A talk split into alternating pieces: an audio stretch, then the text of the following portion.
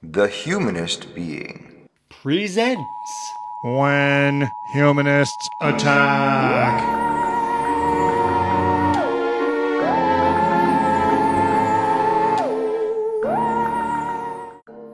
Hi, I'm Chris with The Humanist Being.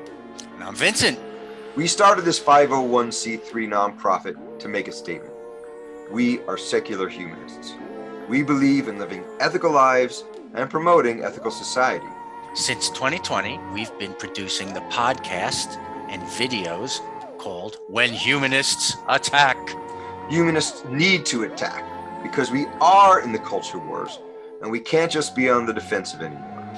And we need to work towards a future that we can all actually live in. So, welcome to the third season of When Humanists Attack. Let's pass it to our co host, Roger Kimmel Smith, for this episode's interview.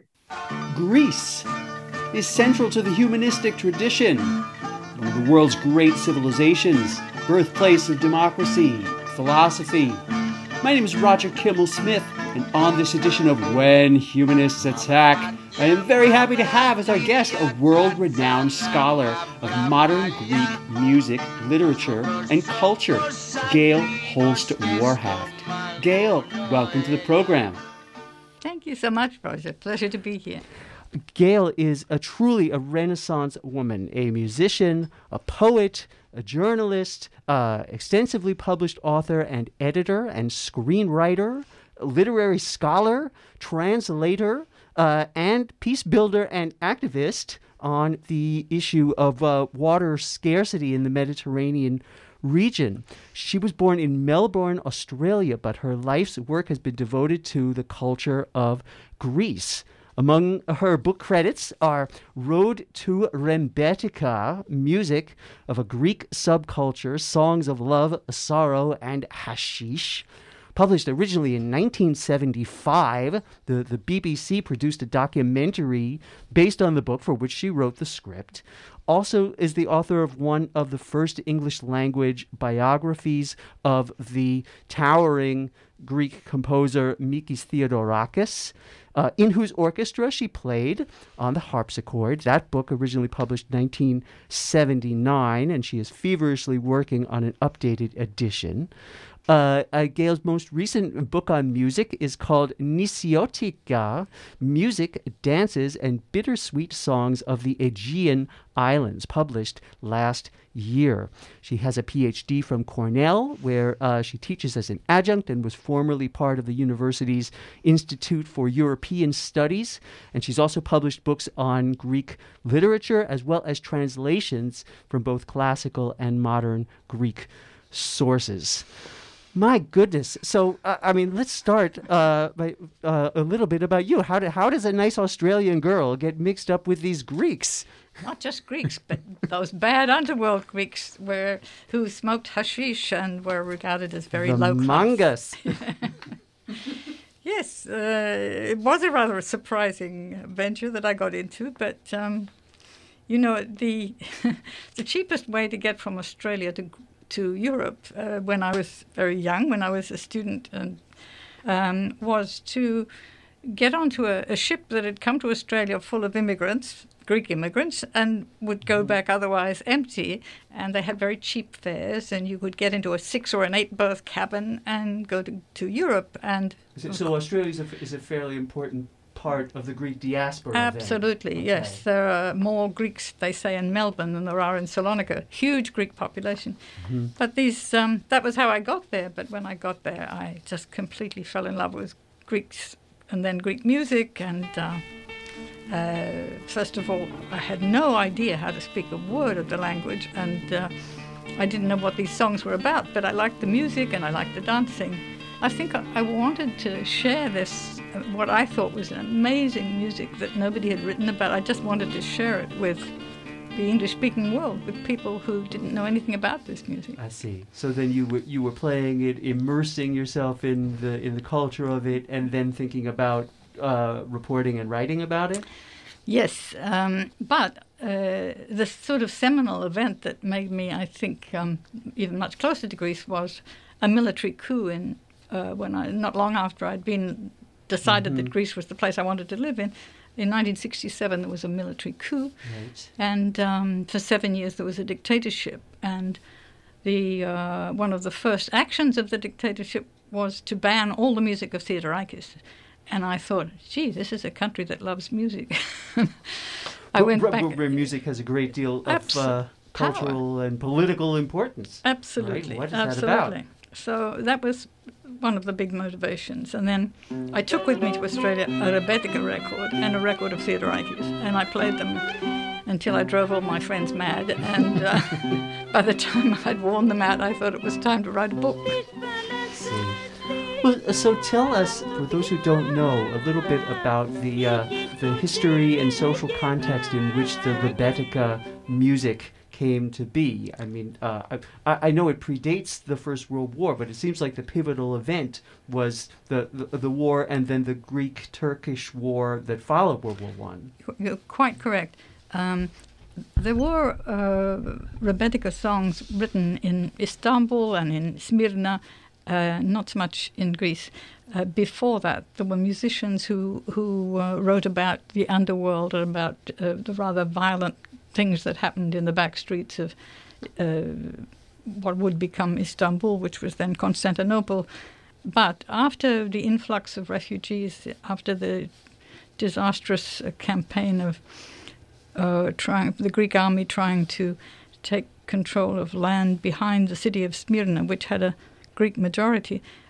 Then there was this compulsory exchange of populations um, agreed to in Lausanne, and all Muslims had to leave um, Greece, and all Christians had had to leave Turkey. So all the Greek Christians were, uh, who were a large number of people, nearly a million people, left Asia Minor and came to Piraeus with only the clothes they stood up in.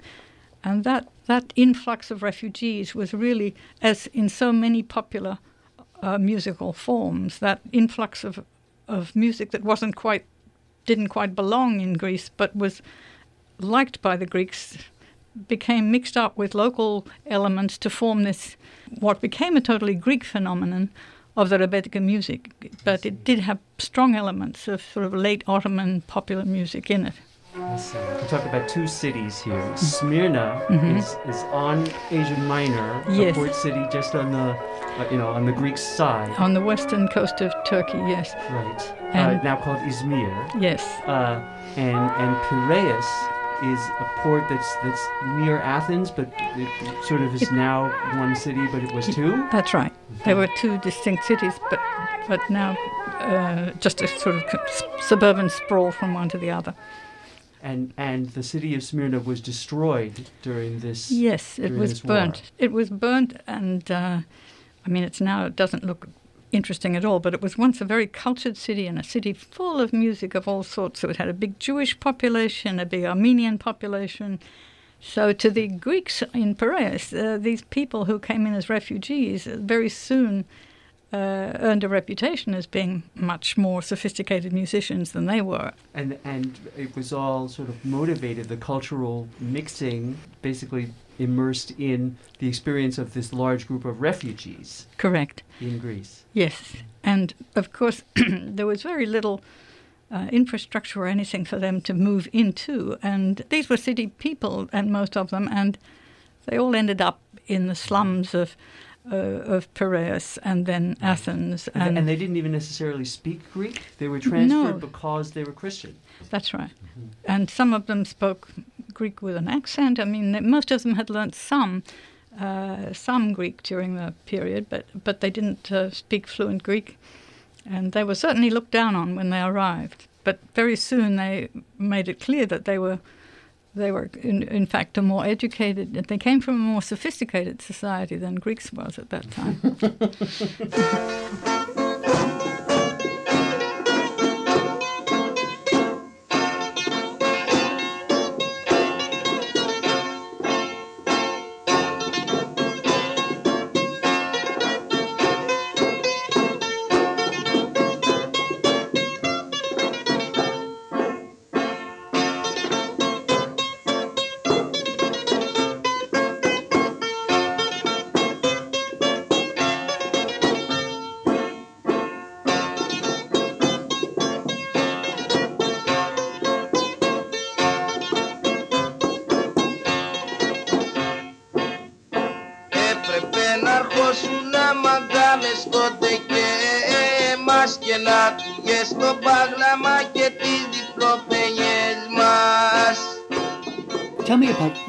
Marcos Vamvakaris, the musician who's sort of considered the patriarch of the Rembetika style.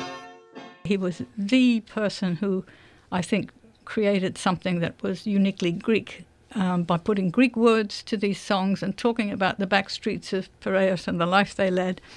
Uh, he turned what had been, I, I think you could have called it just late Ottoman popular music, into something particularly Greek.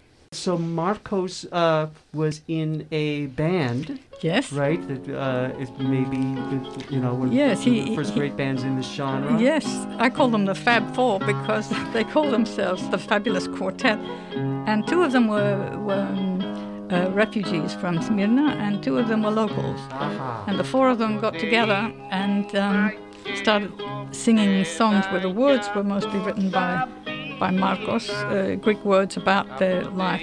The main innovation was the bouzouki. Now, the bouzouki wasn't being played in Asia Minor. The bouzouki was uh, based on an Asia Minor instrument, probably evolved from the saz. But Marcos was born um, on the island of Syros, and he said that he saw bouzoukis on the island from very early, but they were a sort of um, it. Suddenly, the bouzouki became the instrument, you know, like the flamenco guitar became the instrument, or the bandoneon in, in Buenos Aires becomes the instrument associated with the genre.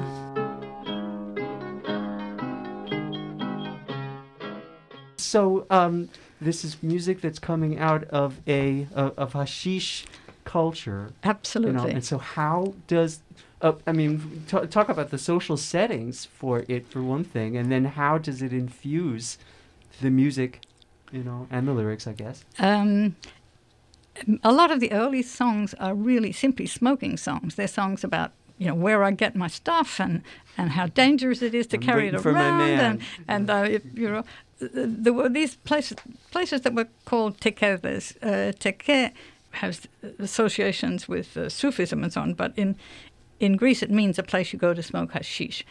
Uh, in Turkey, it was very common um, to smoke hashish, and the refugees were used to it. In Greece, uh, it was not, and it was strictly forbidden. Right. And so there's a clash there of cultures. But uh, during the 20s and, and 30s, there were dozens of these little little places, very small, simple places where people went to smoke a hookah together, and that's where the music uh, was played mm-hmm. at first. I, I, mean, I guess that explains why uh, it got called an underworld. Yes. But I mean, this whole refugee population seems like it. They uh, were yes, took were, on that that name. You were quite right. I mean, it's it's they were sort of forced into the underworld. There was no proper employment for them, and, and a lot of them did uh, commit petty crimes, but it was a sort of uh, regarded by mainstream Greek society as a complete underworld because they smoked hashish, which was, you know, very much frowned on. It was a drinking culture. They drank wine. Right. Right, right, right. Whereas the Islamic yeah. culture. In, in fact, in fact, you have a. I think on your playlist you have a song called Drunk and Stoned. Oh, I was going to play that next, yes. Which leads nicely into this because, uh, you know, it's, it's a song about, um, by the, one of the two refugees in that uh, quartet, uh, Nestis Delias, was a, uh, the only musician in that group who was musically trained. His father was a well-known musician in Smyrna, mm-hmm. and and uh, and he talks about when, when you know when I go into the teke to have a smoke. When he goes in there, he says, "I'm completely famished. I haven't had a smoke for a long time." So he goes in and has that. Then he says, after that, I go into a into a little wine shop, and um, when I'm completely high, I then have a few wines to sort of follow it up. so, so this one is mixing his drugs.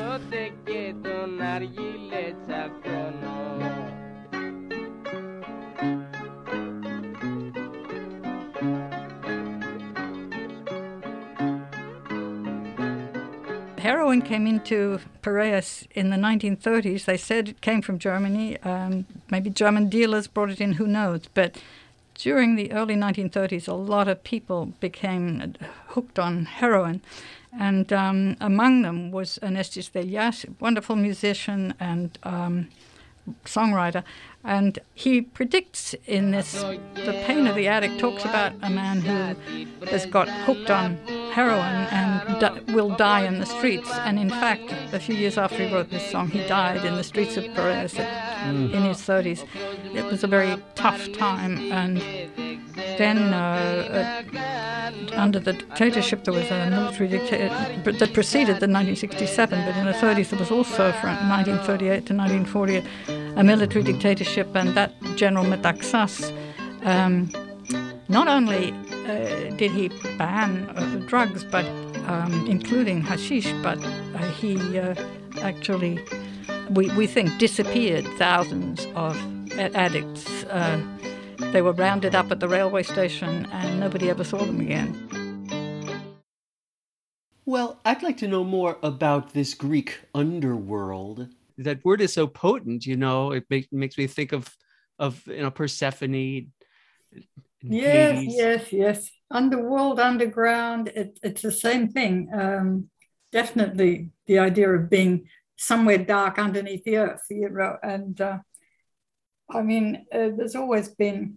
I think it goes back to the Turkish occupation. 400 years after all of Turkish occupation, mm-hmm. taught taught people how to do things secretively and um, I mean, you weren't mm-hmm. allowed to have, you weren't allowed to teach Greek in schools, for example.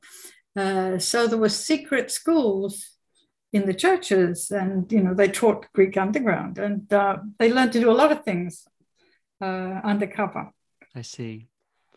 So, hmm. so that so it's a very developed sort of social concept. People people Absolutely. know what it means, and it's admired. If you can get away with something, there's a word called poniria, which really means cunning and it's not a very nice word, but it's, you know, Greeks are rather uh-huh. proud of the fact that they've beaten somebody down on a deal or they've managed to park their car somewhere illegal and get away with it. Small mm. things like that are admired as a, a, way of life. I mean, and I guess, uh, you know, yeah. in the decades uh, after the catastrophe and then the war and then the civil war, I suppose. Uh, a- any economy that there was was an underground economy with rules like that. That's right. But, but people would have had to live and and you know earn income. Yes. During this time. Yes, yes, mm. and it was all done without. Uh, there's a complete lack of trust in the state. You know, we think about a democracy as a place where you're supposed to trust the state because you you vote for these these representatives but there's total distrust of government being mm-hmm. Greece, total. Mm-hmm. Yeah. So uh, yeah. you know, whatever you can no, get it's, away. It's with. a privilege to, to the degree you have. You know, you live in a state yes. can, that has earned some of your trust. Yes, yes. The, um, let's talk about the uh, the instrumentation mm-hmm. for this rebetika. Bouzouki uh, was the dominant instrument, and sometimes two bouzoukis, uh, sometimes or quite often a guitar with them and the little a miniature bouzouki called the baglama, which has a, a little tinkly sound, a bit like a mandolin, but harsher than a mandolin, more. But it's not designed like metallic. one. It's actually designed it's like a bouzouki, but smaller. Yes. Okay. And one of the reasons for that was when, when the drug songs were banned, and a lot of the uh, players were um, associated with the dope, so they were persecuted by the police. So they they made these little instruments themselves, often in the prison.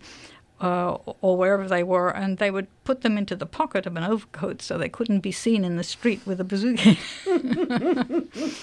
so yes, uh, wow. So, uh, I mean, that uh, strikes me as another way that you can consider uh, the Rebetika tradition analogous to the blues tradition. Absolutely. Here, music of, you know, a poor underclass, often with homemade instruments. Yes. You know? Yes. Uh, Very strong parallels. And in period, what is so fascinating is that you get you get uh, all these musical styles that have all have something to do with um, with refugees arriving in cities. Um, in Argentina, you have Italian refugees arriving in, or, or very poor people, immigrants. Right. And creating uh, tango. creating tango. You've got flamenco in Spain with Andalusian gypsies and other poor people arriving in cities, mm-hmm. and you mm-hmm. have. Um, fado, arri- uh, people arriving from the country into Lisbon and Porto and creating fado. All of it is the same period, and all Right, of it it's in the gramophone period. That's right. Oh, the gramophone has a lot to do with it. Yeah. Mhm. well, but but uh, this the social derivation uh, also seems very important. Yes. That it was uh, you know these foreign or, or or socially outcast groups. Yes, and what and what happens in all cases is that there develops a taste in the in the more educated population for slumming it and listening to this music in situ, going down to Piraeus to hear these naughty songs about hashish and so on. Mm-hmm. Right, or up to Harlem. Yes, or up to Harlem, and you go, um, you know, you go slumming it, but you don't dream of having it in your. A musician like Theodorakis had never heard these songs until he was put in prison during the during the 30s. Oh, wow, I see. He said, "In my house, we'd never have heard such music." a nice, respectable home yeah, was would be playing uh, and classical learning- music right, or some music folk from a music. higher culture tradition. That's that's interesting. Yeah. We were talking earlier about the prejudice refugees faced coming into Greece with often Turkish as their first language and different customs and so on. Um, this uh, this prejudice reached sometimes extraordinary lengths, and and there were songs written about it. And um, uh, I wanted to talk about this song, "Son of a Good Family Gets Married." It's sometimes called, and it's also called "The Little Refugee Girl." But it says, you know, uh, that the son of a good family uh, is getting married, and he's choosing a refugee girl, and his mother doesn't look kindly on it, and uh, so the mother goes out and catches a couple of snakes, and she fries them alive, and uh, so that all the poison goes uh, what, into their bodies, whatever it is. dear. So, so she says, "Now come, daughter-in-law, and eat this lovely food I've prepared for you." And the daughter-in-law eats it, and of course, she dies. Um, and uh, so. This is one of the more extreme cases, you might say, but still, but it indicates a sort of general feeling about refugees, and uh, it's a grisly little tale.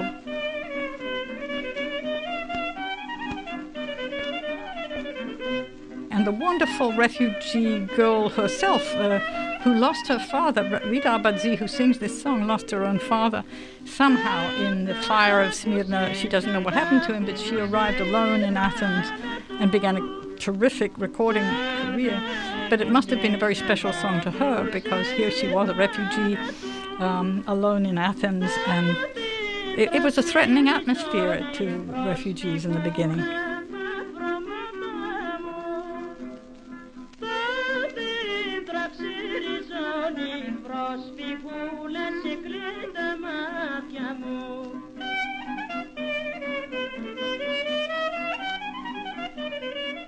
You, you told me, pointed me to another uh, piece of music, I guess, about a, uh, a an escapee, a refugee from Smyrna named Marcos Melkon. Yes, You, you want to absolutely song? splendid oud player um, from from Smyrna. Well, well, wait, what's an oud? Ah, it is a lute. I mean, it is uh, the folk lute from which the uh, medieval lute probably comes, an Arabic Mhm. Arab instrument played right through the Middle East. And uh, this man um, introduces a few Turkish words into his song, and uh, he says the words say, you know, I'm a dervish. And dervishes, the word dervish was used for people who were in the musical crowd that smoked dope and were part of this sort of underworld. Okay. So he says, I'm a dervish, and um, I mean, that word comes from the Sufi tradition? Yes, absolutely. And so does the Teke, the place where they smoked. There Oh, is a there is a connection there between dervishes and and this whole underworld of, of music and smoking and so on. But uh, removing it from its religious context. That's right, absolutely. So he again sort of says, um, he says, when I play on my oud, I get high on that. I get, you know, I, I feel happy, um, and but I remember my fatherland and I melt because of my sufferings. I smoke and I drink, and that's a common theme in these songs. That I was turned on to all this both dope smoking and drinking whatever it is, or heroin, whatever it is, because of my sorrows and poverty and being a refugee. Yeah, well, that reminds me of what Louis Armstrong said to uh, President Eisenhower about marijuana. It makes you feel good, man, he said. It makes you forget all the terrible things that happened Yes, to you. Yes, yeah. I mean, people have always used something, if it's, you know, whether it's a cocktail or a, or a, or a drag on the hashish pipe, it's, it's, it's a way way out of your immediate mm. troubles.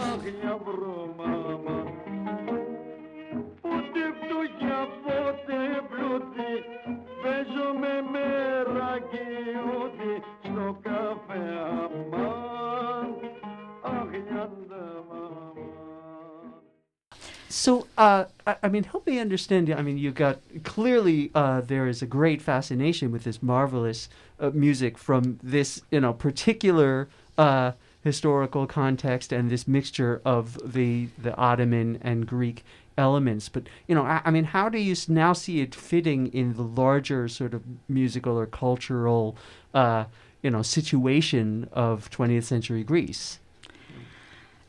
what was fascinating was that having been sort of despised and looked down on, with obvious reason, um, you can imagine it wasn't upper class music, um, it suddenly became fashionable to go and sort of listen to it in situ.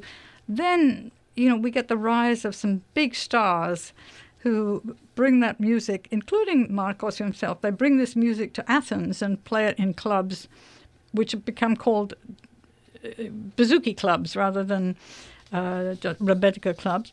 And um, uh, Vasilis Tsitsanis becomes the sort of leading composer of this period, and he keeps talking about popular songs rather than Rebetiko because Rebetiko have a bad reputation. So uh, by the time the war comes around and the Germans occupy Greece, you have uh, a popular music culture that is feels very Athenian now, not just Piraeus. This is um, the bouzouki music has become sort of mainstream, and then it's picked up by Theodorakis in particular, also Hatzidakis, another Greek composer of the period, who, uh, Theodorakis, having grown up in a middle class house, never heard this music until he's in exiled on the island of Ikaria. And there he sees guys dancing and playing music together, and he says, What is this stuff? I've never really listened to it. And he becomes enchanted with it and begins writing songs in sort of neo Rebetika style. And that becomes a whole new musical genre. And then at the same time, when his music is banned in the dictatorship, as I mentioned at the beginning, one of the things that fascinated me about it was how popular his music had to have been, to have been completely banned.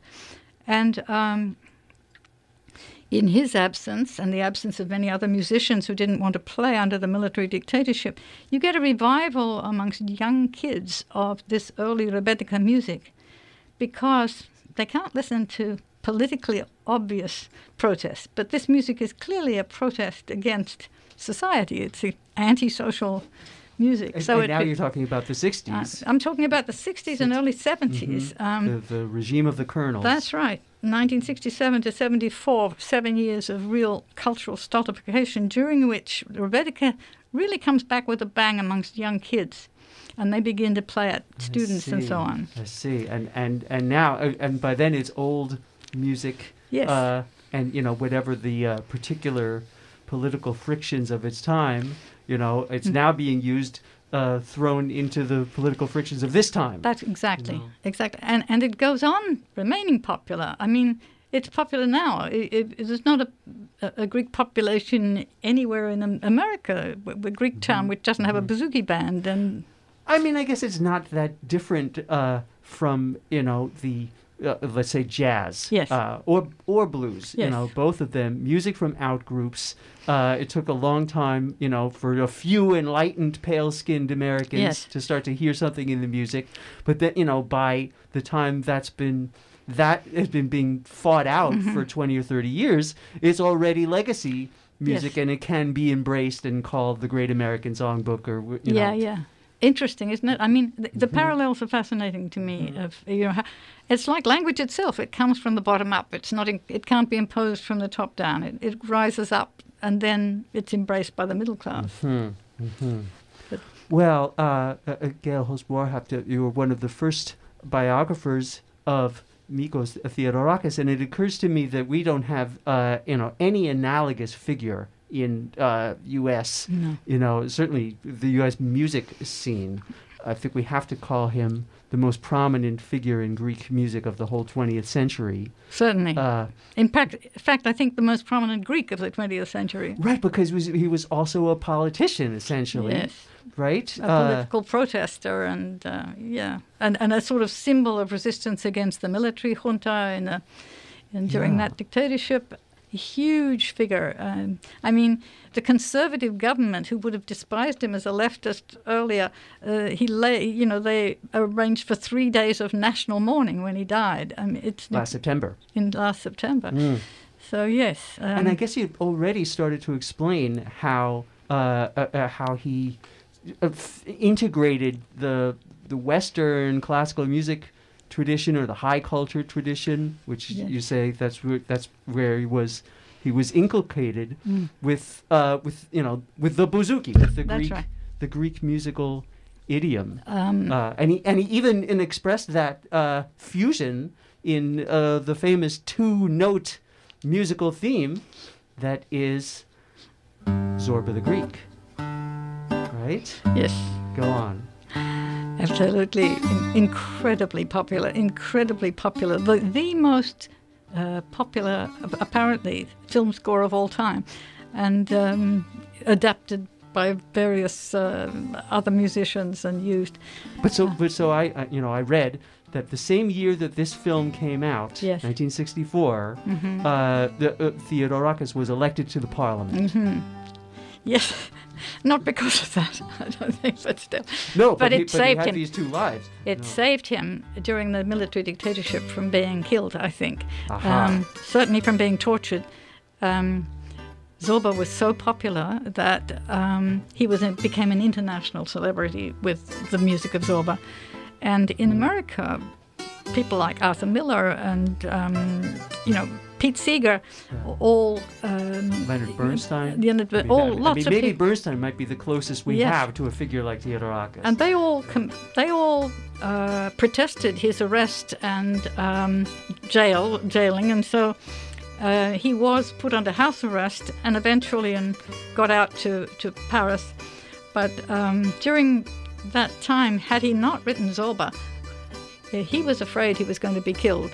He'd been tortured terribly badly, terribly badly during the Greek Civil War. He had been uh, in the resistance to the Germans, and then uh, the Greek Civil War. We're talking about after World War II. after World War II. Okay. Yes, I'm sorry. There's so I- much in this so history. much back- so much unknown history. Yes, I mean, uh, the Greek Civil War was fought between the people who had fought the Germans, as you know, our, allies in a way, who had fought in the mountains against the Germans and so on, and and the people who had. Um, you know, collaborated with the Germans, uh, a lot of the police and the army and so on. Right. He was Right, because the dictatorial government had come in before 1939. That's right. And but then um, during uh, that period of the civil war, when Greece was two camps, you know, it was a sort of, and when the, the Americans were, the American government was supporting the right wing in Greece uh, up to the hilt. In fact, the first use of napalm in before Vietnam was in Greece against the resistance. Oh my goodness! Yeah. Right, Um, the, the, the anti-communist sort of Yes. early Cold War theater. violently anti-communist, and Theodorakis was never quite comfortable being a member of any party, and he was for a while a member of the Communist Party, but he was all his life a sort of leftist and a, a rebel, and he was a rebel against the Communist Party, and they didn't like him, and the right didn't like him. Well, and in his work, I mean, you and others have described uh, his music as effecting a cultural revolution. Sure. How how did that take place? Well, that was. Um, he had finally, at the end of the Civil War, he had a, a brief period of, of peace where he went to Paris to study under um, Olivier Messiaen, uh, studied composition and was writing classical music and film scores. And um, he decided, though, to come back to Greece and involve himself again in Greek politics when there was a tremendous repression of um, people on the left, and um, he came back, and he had decided that his music wasn't reaching the people, and as a sort of Marxist idealist, he wanted to, to write music that would appeal to the entire population. He was also Not, absolutely not so highbrow, in other words. yeah, but he was actually a reader of very highbrow poetry and loved Greek poetry. So he, he, he did this thing which was which was absolutely regarded as an anathema. He put uh, the greatest poets of modern Greece, people like Yannis Ritsos, to uh, tunes that sounded like Rebetika with with bouzoukis underneath. Ah, I see. And he picked up a popular singer who sang Rebetika, Grigoris Bithikotsis, and he put them together with the poems of, of various great Greek poets and created a sort of popular music that is indescribable in other cultures, I think. I mean, imagine hearing, uh, I don't know, um, I'm trying to think of a, a good example of that, but trying to hear the Rolling Stones play a song by T.S. Eliot, you know, with words by T.S. Eliot. That's the level of it. It was such a mismatch to many people. And I know later in his life he did a whole series of operas to uh, classical Yes, yes. Greek literature. Yes, yes. His life was inspired always by poetry, and he sort of he said to me once, you know, my whole mission in life was to clothe Greek poetry. So the poetry came first, often as an inspiration, and then he wrote melody, and he was a wonderful setter of poetry into music. Right. I know you've also translated some of his written work, poetry. Yeah, he wrote poetry all his life too, but um, uh, I think what he created was this mixture of Rebetika elements of popular Greek music, neo Rebetika songs with um, with poetry was a very unique movement. And it was on every jukebox when I got to Greece. Every jukebox was playing. I mean, I, I was trying to understand the words, and I couldn't believe these words I was trying to translate. And at the same time, these sort of rough sounding rhythms and uh, music that I knew belonged to a different world entirely. With this is the revelation to me from what you said that he hit, he hadn't even heard the bouzouki music, No, uh, uh, you know, until his adulthood. I guess you're saying. that's right. In his 20s, when he was a political prisoner, and he heard these guys from Piraeus singing, you know, a, a popular song, and he said, "Gee, that's nice. You know, play it again." and he began to realize there And was so by the, by the time he filtered it through his Yes. own training, Yes. uh, you know, with its with its Western uh, basis, Mm-hmm. uh, what came out was something that you know the world now sees as you know Greek music yes, in two Yeah. notes. yes. two notes. So so uh, well, two notes, of course, come from the bouzouki player who just did it. Right. You know? right. And he said, "I like that. right. Keep that." You know? Zorba, teach me to dance. Quite Ah. exactly. And so you got interested in the music of the islands, and, and tell me about, about how it how that reshaped your worldview. yes, it, it did too. Um, you know, I had uh, one of my best friends in Greece is a, uh, a singer called Marisa Koch, who has sung a lot of different uh, styles of music, and including some Rebetika, and uh, but she comes comes from the island of Santorini, and uh, she's always sung what are called nisiotika. Nisiotika simply means island songs, but the Nisiotika, uh, like the like the Rebetika, owe a lot to the recording industry. The recording industry gets into this music in the 1940s, uh, late 40s, 50s after the war, and um, they start collecting music, which is, of course, much older than that, but they begin recording it. I mean, are a lot of these traditional songs? most of them anonymous tra- traditional songs, and but they uh, became specifically associated with with the Cyclades, with the middle of the Aegean. But I. I was introduced to it by my friend Marisa, who used to sing it all around the house and sing it in concerts as well. And I played in her band. We did a tour of the world, and she always finished up with some island songs, and people loved dancing to it. One day she, she asked me over to her house, and she said, I'm, I've got a surprise for you. I'm inviting Nikos over. And I knew that he, she was talking about this legendary violinist, Nikos Economidis. And she said to him, Bring the old man. And uh, I thought, oh, good, there's an old man singer that I haven't heard. So uh, he comes to the door and he's got nothing except his violin. I said, where's the old man? And he said, this is the old man. he pulls out his violin, Yeah. and the two of them began to play these old Highland songs. And I, I realized how splendid this violin playing was. And why hadn't anybody written about this phenomenon of, of island music? And uh, so that got me started. Right. I guess a lot of the songs, uh, uh, you know, have maritime themes. They do Uh, indeed. It's, just, it's a, nautical culture, I suppose. It's a lot of it's about the sea, and a lot of it's about the tragedy of women, because women make up a lot of song lyrics in, in the folk tradition always, and uh, a lot of it's about the tragedy of women who are left on shore while their husbands go out on dangerous, or their children or their fathers go out on dangerous expeditions, Or fishing. ex- Penelope and Ithaca. Exactly. And also, also sponge diving was a big part of this. Sponge diving was a terribly dangerous occupation, and um, men went out in little boats, and some of them never came back. And so a lot of and the I know songs. the Greeks of southern Florida are still doing it. Yes, Tarpon Springs. Tarpon Springs is, is a find. It's a wonderful. If you want to what, know what Greece was like in the 1960s, go to Tarpon Springs.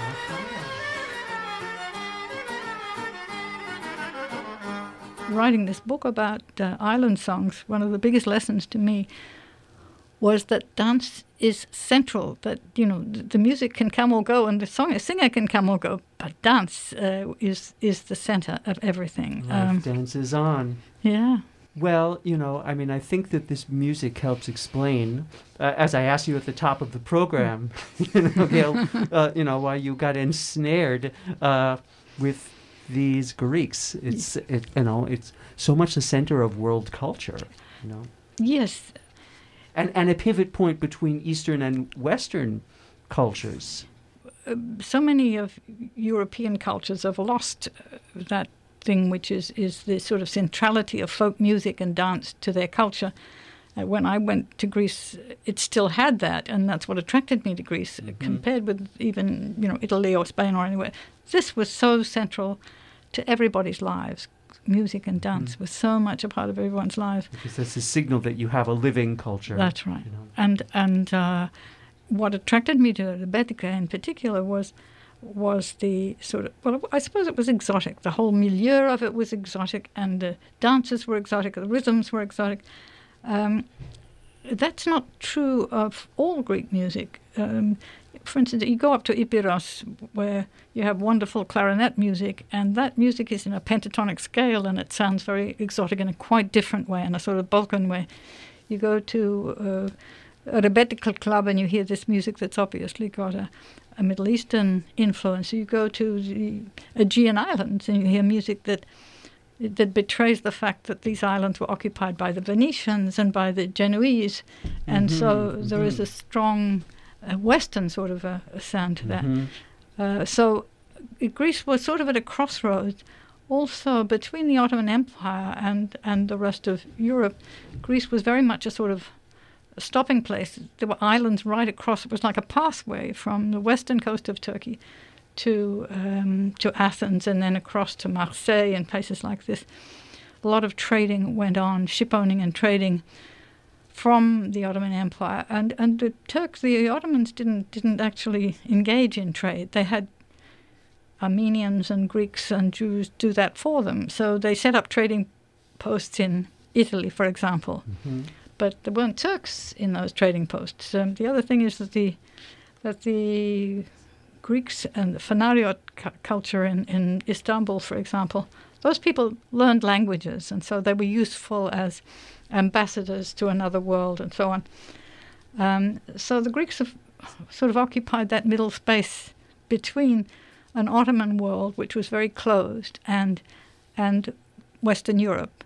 Right? And- I, I, you can go back, you know, not just a, a hundred years, but a couple of thousand years Yes. and make the same point, right? The Quite, yes. Phoenician traders. Yes, um, absolutely, and and and also the influence of Egyptian culture on Greek culture, which the Greeks Mhm, readily mhm. accepted that, that you know was a very strong influence, and also I think the sea becomes such an important factor in all this. The fact that Greeks it's hard to not see the sea in Greece. You know, it's got a very mountainous culture. And why would you want not to? you can see the sea from everywhere because it's mountainous and it's, it's surrounded by sea and it's got a very indented coastline. So, so the sea is everywhere and it plays such a role in how Greece has developed and how it's related to the rest of the world. Well, while we're on that subject, I wanted to ask you about uh, your work teaching and studying about water and the issue of water scarcity and conflict and conservation in that part of the world. How did that come about? I went to Greece and went to an island where I used to live, Aegina, and everybody was drinking bottled water. I said, Why are you all drinking water out of bottles? And they, they said, Oh, we can't drink the water anymore. I said, Why not? They said, Well, it's salty. And I hadn't, I knew nothing about water tables and and mm. intrusion of salt into the groundwater and so on. And I was amazed. I said, you know, what's it like on other Greek islands? None of them you can drink the water. And yeah. then I began looking at the mainland, and vast stretches of the mainland have undrinkable water because of irrigation and salt intrusion. So mm-hmm. I contacted people in um, agricultural engineering, uh, who were water specialists, hydrologists, and so on, and learned a lot about it and ended up teaching a course on the campus about water and looking at it from a cultural perspective because water is such a cultural and political element. I mean, it is one of the most politicized things you can imagine, but it's also in, in dry cultures, it's it's such a blessing and it's such a revered treasure of your country. So I mm. began looking at all the poetry and songs about water and so on. And meantime, they taught me all about the nitty gritty of water. And we did this course where we taught them about water shortages and all the, you know, did all the numbers and so on so that they could understand the problem and what's happening. And, so, art um, and science and, and social science in one. Yeah, it actually class. worked very well. And uh, then I, I took a group of students from about five different faculties and I took them to Crete, and then I did another one on Santorini. And on Santorini, uh, the year we were looking at their old water storage systems and seeing if they could be repaired rather than having yet another desalination plant.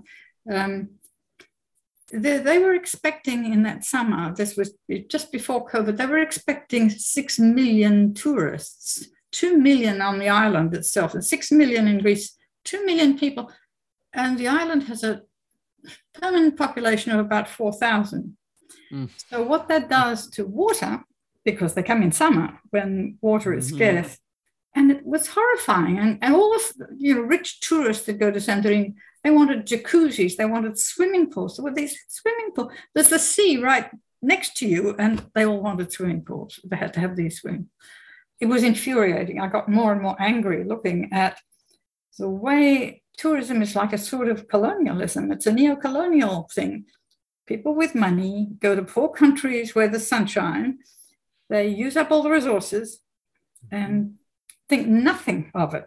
But the hotels were so anxious to have tourists that they didn't even have notices up saying, we are short of water. So we tried designing mm. notices and going to the mayor and so on.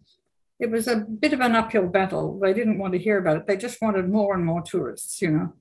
And their solution was desalination, which of course mostly uses fossil fuels for its power. Mm-hmm. So it's uh, a bad story. a high tech intervention. Yes. But I which suppose it was the only thing. one that was, the, you know, the only sort of solution that was thinkable, that, you know, that was ideologically possible. Was, there wasn't any other solution except reducing tourism. And t- reducing tourism would have reduced the income of the inhabitants, but it wasn't the inhabitants that ran most of these hotels and things. They were nearly all mainlanders and rich businessmen and so on. And Russian oligarchs go there and spend a lot of money too, and they want mm. their jacuzzis and so on.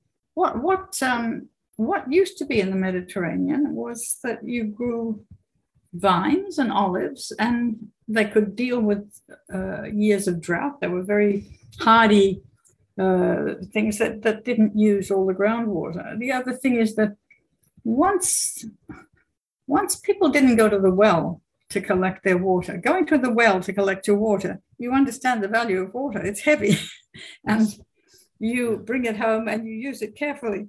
If you can turn on the tap and water comes out, suddenly all that value of water goes away.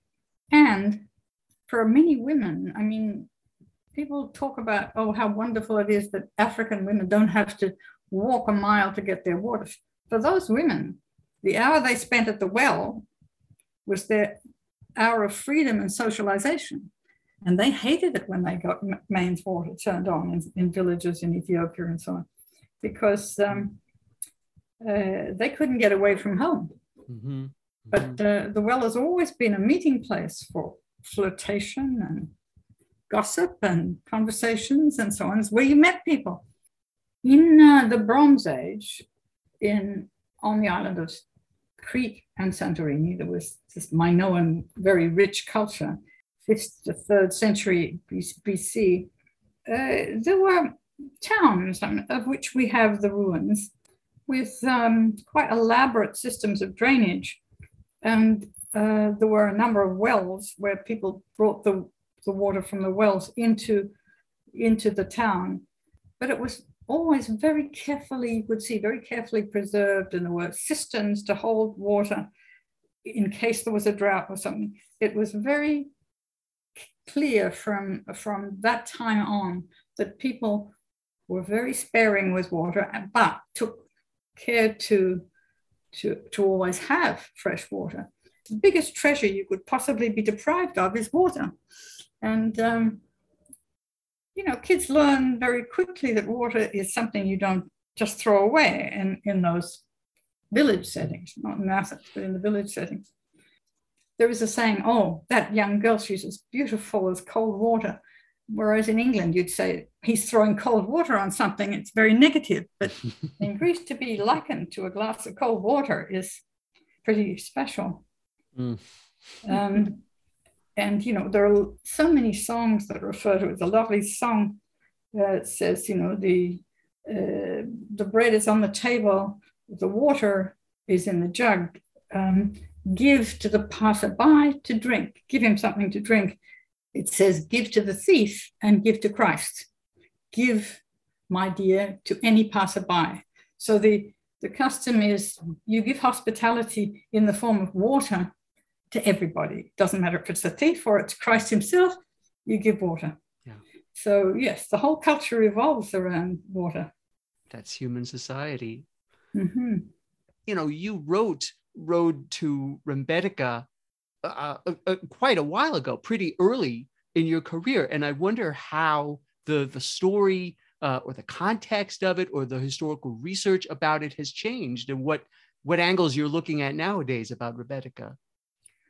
Well, I've just written uh, a book for kids about Rebetika, and it's partly the economic crisis in Greece. And my singer friend, who grew up very, very poor indeed, said, you know, it's time un- under these circumstances that kids learn about Rebetika because the words of those songs are, you know, are, are songs about poverty and hardship. And that's what they need to hear these days, not, you know, pretty little kids' songs.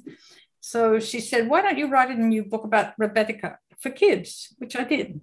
It's just come out. I've just been uh, doing interviews about it, but it's a lot of intervening music was influenced by Rebetika, but and there was a lot of revival of classic old Rebetika from the 20s, 30s, 40s.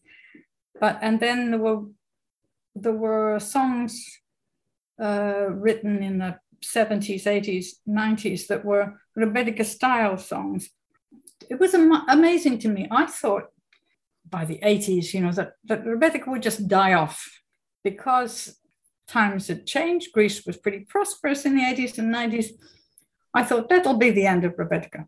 To my surprise, it kept going and kept going. And uh, I would say that there, there's probably not a town in America which has any Greek population at all where there isn't somebody who'll play a bouzouki, somebody who'll play a bit of this sort of music.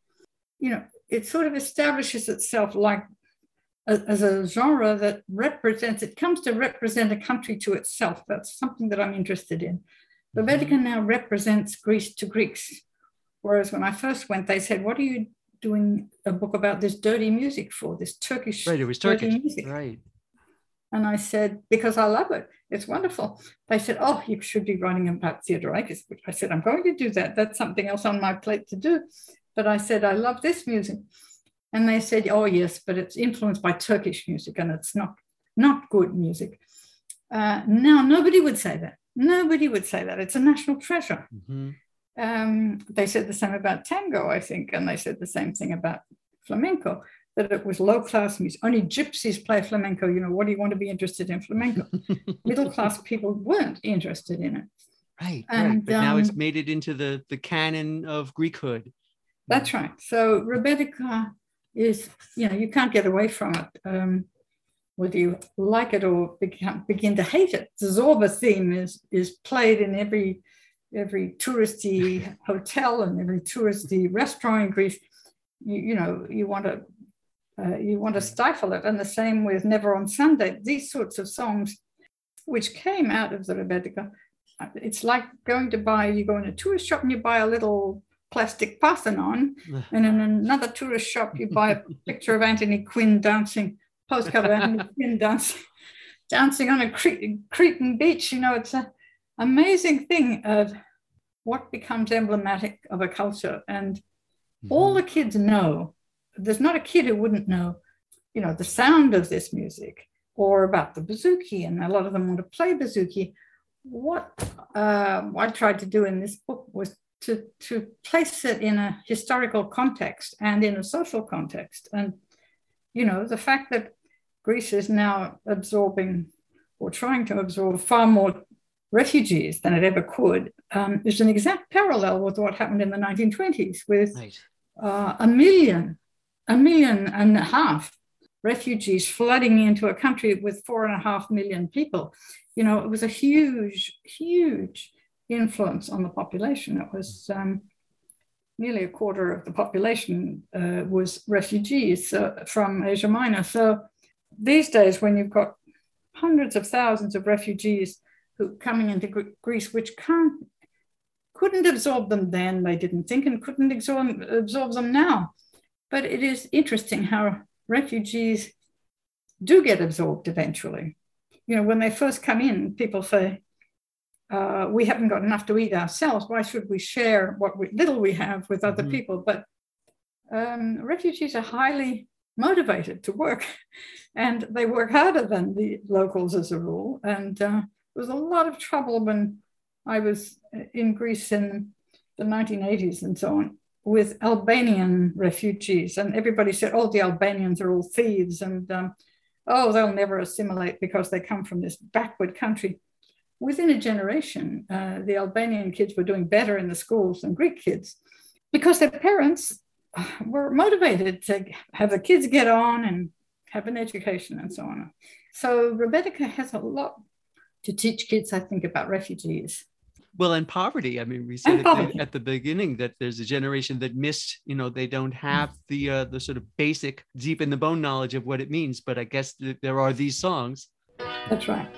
It's a way to teach kids that, you know, the people, the, the homeless they see on the street and so on, are people who, um, you know, often don't have any other choice or don't have a way out except perhaps to uh, either drink or, you know, smoke or whatever they do to have a little bit of comfort.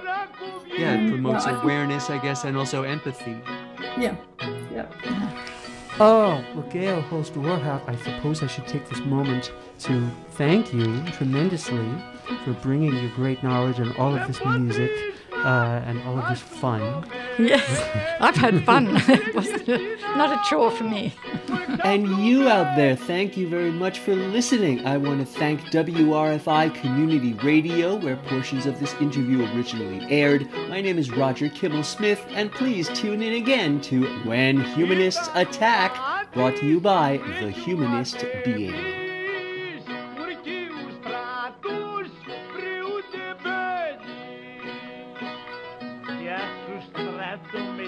E a